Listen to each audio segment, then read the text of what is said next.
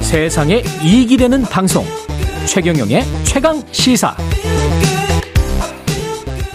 네, 김정은 북한 국무위원장이 현지 시각 오늘 러시아 연해주에 있는 하산역에 도착했다. 일본 매체 JNN이 현지 러시아 주정부 관계자를 인용해서 보도했습니다. 여기에서는 환영식도 열렸다고 하는데요. 관련해서 북러 정상회담이 열릴 것 같습니다. 김준영 한동대 교수 전화로 연결돼 있습니다. 안녕하세요, 교수님. 네, 안녕하십니까. 예, 어떤 만남의 목적은 뭐라고 보십니까? 전체로 보면 뭔가 세력의 재편이 일어나잖아요. 예를 들자면 지금 푸틴의 러시아는 몇몇 국가를 빼고는 지금 전쟁 때문에 소외되고 있고. 그렇죠. 북한 역시도 마찬가지니까 나름대로 자기들의 진영을 구축하는. 왜냐하면 특히 북한 같은 경우는 한 2년 전부터 지금 상황을 신냉전으로 규정을 했거든요. 아. 그렇게 보면 이제 자기가 자기 우군이 될 수 있는 게 뭐 중국이라든지 또는 예. 러시아라든지 일단은 네트워크를 빌드업하는 것 같습니다. 네트워크를 빌드업한다. 어떤 네. 지점에 일단 북러 정상회담은 어떤 지점에 주목해서 봐야 할까요? 근데 지금 전적으로 모든 거의 언론이 이제 무기 거래, 미국도 그렇게 무기 거래를 얘기하고 있는데요. 예. 이게 뭐 당장이 뭐 북중로가 한미일처럼 거의 동맹 수준의 협약을 하고 군사 훈련을 하고 이건 너무 너무 나갔다고 생각합니다. 저는 오히려 아. 상황을 좀 지켜보면서 아까 말씀드린 것처럼 네트워킹을 해놓고 예. 아, 이런 것들을 시작할 수 있는 분명히 연결고리는 되지만 당장에 그 결정이 쉬워 보이지는 않습니다. 저는. 아 그래요? 네. 어떤 왜 그런가요? 왜냐하면 예를 들어 지금 벌써 뭐 전술에 북한은 그 탄환이나 폭탄 특히 이제 로켓포 같은 것들을 대량으로 제공하고 예. 어, 러시아는 거기에 대해서 지금, 어, 그, ICBM에 대한 그렇죠. 완성을 도와주고, 예. 그다음 심지어 핵 추진 잠수함까지 준다는 얘기까지 나오는데요. 예. 이거 자체는 지금까지 러시아가 가져왔던 미국이나 이런 데서 얘기해왔던 것과는 그것을 깨는 것이고, 음. 특히 이 한바, 동북아 뿐만 아니라 전 세계의 이, 이 판도를 바꿀 수 있는, 군사 판도를 바꿀 수 있을 정도로 굉장히 임팩트가 있는 거거든요. 예. 예를 들자면 핵추진 잠수함을 만약에 주면 예. 미국으로서는 엄청난 겁니다. 왜냐하면 북한이 그걸 가지고 미국 앞바다까지 그렇지. 그냥 갈 수 있고 북한이 지금 SLBM을 가능하단 말이에요. 예. 완전히 군사 기능이 무너지는 거기 때문에 아. 지금 우크라이나, 우크라이나 전쟁 자체가 보시면 현대 뭐 핵전쟁이라든지 첨단 전쟁이라든지 전투기가 아니잖아요. 그렇죠. 오히려 오히려 좀 재래식 전쟁을 하고 있지 않습니까? 지상전만 하고 있죠. 예. 일종의 제한 전쟁을 하고 있는데 음. 러시아가 이걸 깨버리면 이게 오히려 도발하는 게 대해서 다른 전쟁의 가능성이 있기 때문에 음. 저는 그렇게 쉽게 줄 거라고 생각하지 않습니다. 러시아가 쉽게 줄 거. 네. 그러면 김정은 입장에서는 덜 가져간다, 못 가져간다, 그럴 가능성이 있다, 높다. 근데 이제 기본 기본적으로 지금까지 미국이 얘기해 왔던 건 뭐냐면 사실상 그 미국이 의도적으로 했던 거짓말인데 왜냐하면 이미 북한과 러시아가 무기를 교환한다고 미국이 계속 공격해 왔지 않습니까? 그랬죠. 그랬죠. 근데 지금 와가지고는 그렇게 하게 되면은 이제 이 안 된다고 얘기하는 것은 미국 스스로도 아직은 정식적으로 아, 공격을 안 하는 겁니다. 그러니까 그러네요. 이게 블랙마켓으로 흘러간 북한 무기가 일부가 바그너에 의해서 음. 흘러갔을 가능성은 있지만 본격적으로 움직이는 게 아니란 말이에요. 그렇게 보면 예. 북한이 어느 정도 시작을 한다든지 아주 기초 단계에서는 가능하지만 음. 그 뭐 그거는 좀 지켜봐야 되겠습니다만 금방 지금 언론에서 얘기하는 것처럼 북중 어, 어 북러가 음. 군사 협력의 본격적 단계로 가기에는 조금 무리다 저는 그렇게 생각합니다. 그러면 밀월의 시작 단계 정도로 볼 수 있습니까? 예, 예, 저는 그렇게 봅니다. 그리고 아. 지금 또 이제 중국하고도 그렇고 중국은 또 약간 발을 빼고 있지 않습니까? 그렇죠. 중국은 오히려 뭐 북한의 방문단의 격을 낮춘다든지 음. 또 경제 협력에 이제 집중한다는데 근데 이게 경제 협력도 새로 시작한 게 아니고 2019년에 팬데믹 이전에 약속했던 것들을 지금 진행하는 거거든요. 예.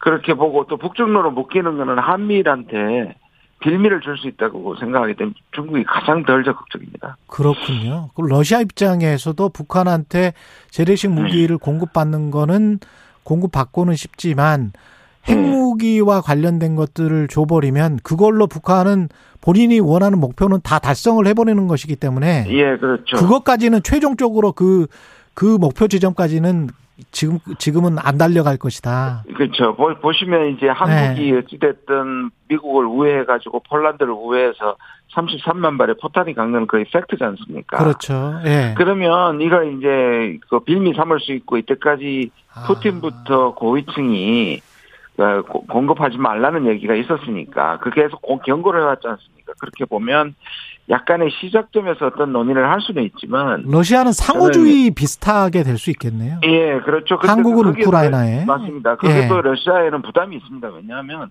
아직까지 러시아가 과연 한국이 한국과 관계를 깨는 것이 러시아한테 도움이 되느냐 아. 하는 문제가 있기 때문에 이거를 뭐 중국과 비슷하다 비슷합니다만 이거를 러시아가 한번 전체를 확 판을 깨서 어. 오히려 한미를 묶어주고 오히려 또 폴란드나 우크라이나 본격적으로 우리가 할 수 있잖아요. 그렇게 되면. 그렇죠. 이제 그런 것들을 불미로 안줄 것 같고요. 아. 북한이 꼭 러시아의 그 무기만 필요한 게 그래서 러시아의 그 핵기술만 필요한 게 아니라 식량이라든지 에너지 같은 게 그렇죠. 필요하거든요. 예. 그래서 제가 언론이나 뭐 일부 전문가들이 너무 앞서간다는 생각을 합니다. 근데 제가 이 말씀을 드리는 건 위험하지 않다는 얘기는 아니에요. 아, 위험하지 않다. 관리를 하고 예의주시를 해야 되지만. 미월에 시작이 됐지만. 네, 네. 그렇게 보는 게 정당, 정, 정확하다고 봅니다. 식량, 이번에는 네. 식량이나 에너지, 그리고 재래식 무기에 어떤 네, 네. 거래 정도로 그칠 것이다. 이런 말씀이시죠. 네, 그렇죠. 예.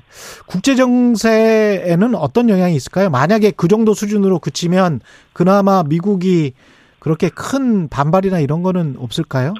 근데 이제 그것도 저는 시간이 조금 걸리는 말씀드린 좀 그, 그 정도의 수준의 거래라도 미국은 긴장하겠죠. 왜냐하면 아. 이 자체가 저, 어, 대북에 대한 북한에 대한 제재라든지 네. 이런 것들이 다 흩어질 수 있거든요. 예. 그러니까 미국은 지금 얘기한 게 독자 제재를 통해 계속하면 북한에 대한 제재 순을 높이겠다고 얘기하는데 미국이 북한한테 가지고 있는 지렛대를 생각하면 예. 그몇 개 정도 올린다고 해서 큰 효과가 없지 않습니까? 그렇죠. 결국 핵심은 중국과 러시아가 갖고 있는 건데 예.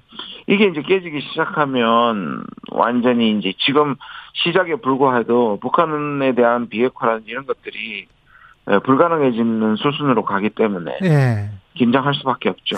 중국은 아까 잠깐 지적을 하셨습니다만은 그래도 아직까지 경제적이나 전략적 이익이 미국이랑 더 있지 러시아랑은 어떻게 보세요? 완전히 북중로 이쪽으로 가는 거는 중국도 원치는 않을 거 아니에요? 아 그럼요. 지금 예. 지금 그러니까 한국 쪽에서나 미일 쪽에서는 북중로 때문에 한미일이 못 낀다고 얘기했는데요. 예. 사실은 그래, 처음에는 그렇게 얘기하지도 않았습니다. 왜냐하면 작년 같은 경우에는 한미일을 해서 북한을 더 효율적으로 억제하겠다는 거였잖아요. 예. 그게 확 바뀐 게 캠프 데이비드입니다. 아. 이 한미일은 그 한반도와 동북아를 넘어서 인도태평양과 세계로 간다 했거든요. 예. 그러니까 이게 사실 속내였고 처음 출발도 사실 그게 의도인데 예. 이제는 대놓고 한미일이 북중러를 중국과 러시아도 같이 집어넣고 한국에 지금 중국과 러시아에 대한 얘기들을 보면 이게 한미일은 북중러를 한다는 얘기가 되고 있기 때문에 오히려 독립 변수는 한미일이죠. 그러니까 한미 이렇게 밀어붙이니까 북중로를 만들어주는 거거든요. 한미일은 분명해야 됩니다. 네. 한미일은 실체가 지금 어 있는 걸로 보이지만 북중로는 네. 과연 실체가 있느냐?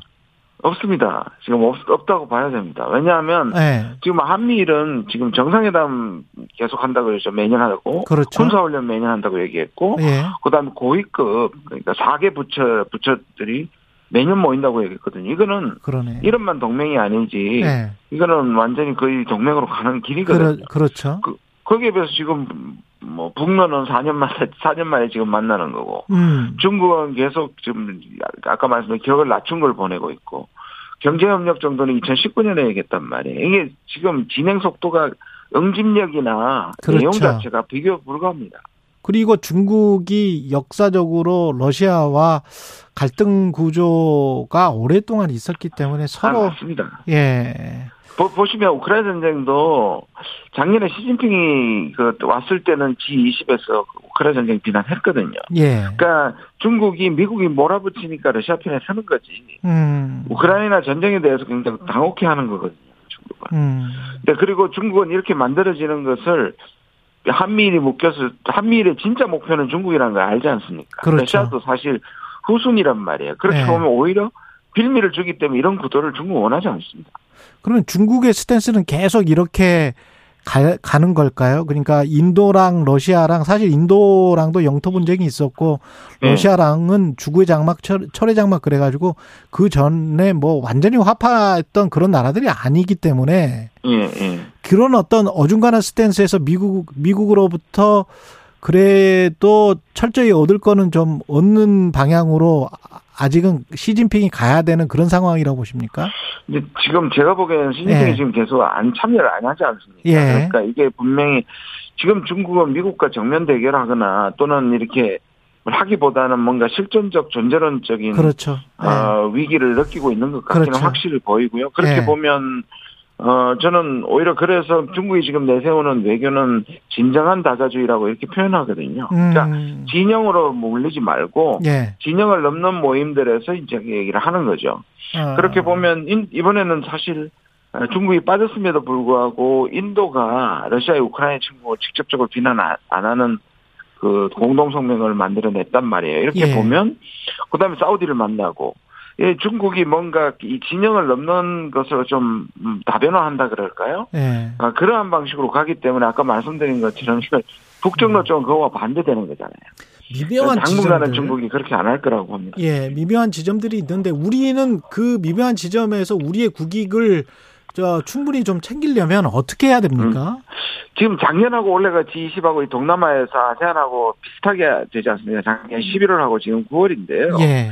작년보다는 전체적으로 김이 좀 빠진 느낌이 좀 있지 그렇죠. 않습니까? 예. 작년에는 우리가 인도태평양 전략도 했고 한미일 공동성명 그또 냈단 말이에요. 근데 예. 이번에는 저는 이게 캠프 데이비드의 영향이라고 생각을 하고 아. 아 이게 캠프 데이비드에서 일단락 됐다고 보는 것 같습니다. 음. 그래서 지금까지의 이 한국 외교 지금 윤 정부의 외교는 한미를 굳건하게 하면 중국과 러시아가 오히려 한국한테 함부로 하지 않을 거다. 오히려 음. 고개 숙이게 숙이고 들어올 거다라고 생각하는 것 같아요. 예.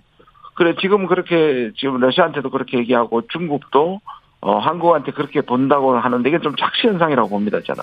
그렇군요.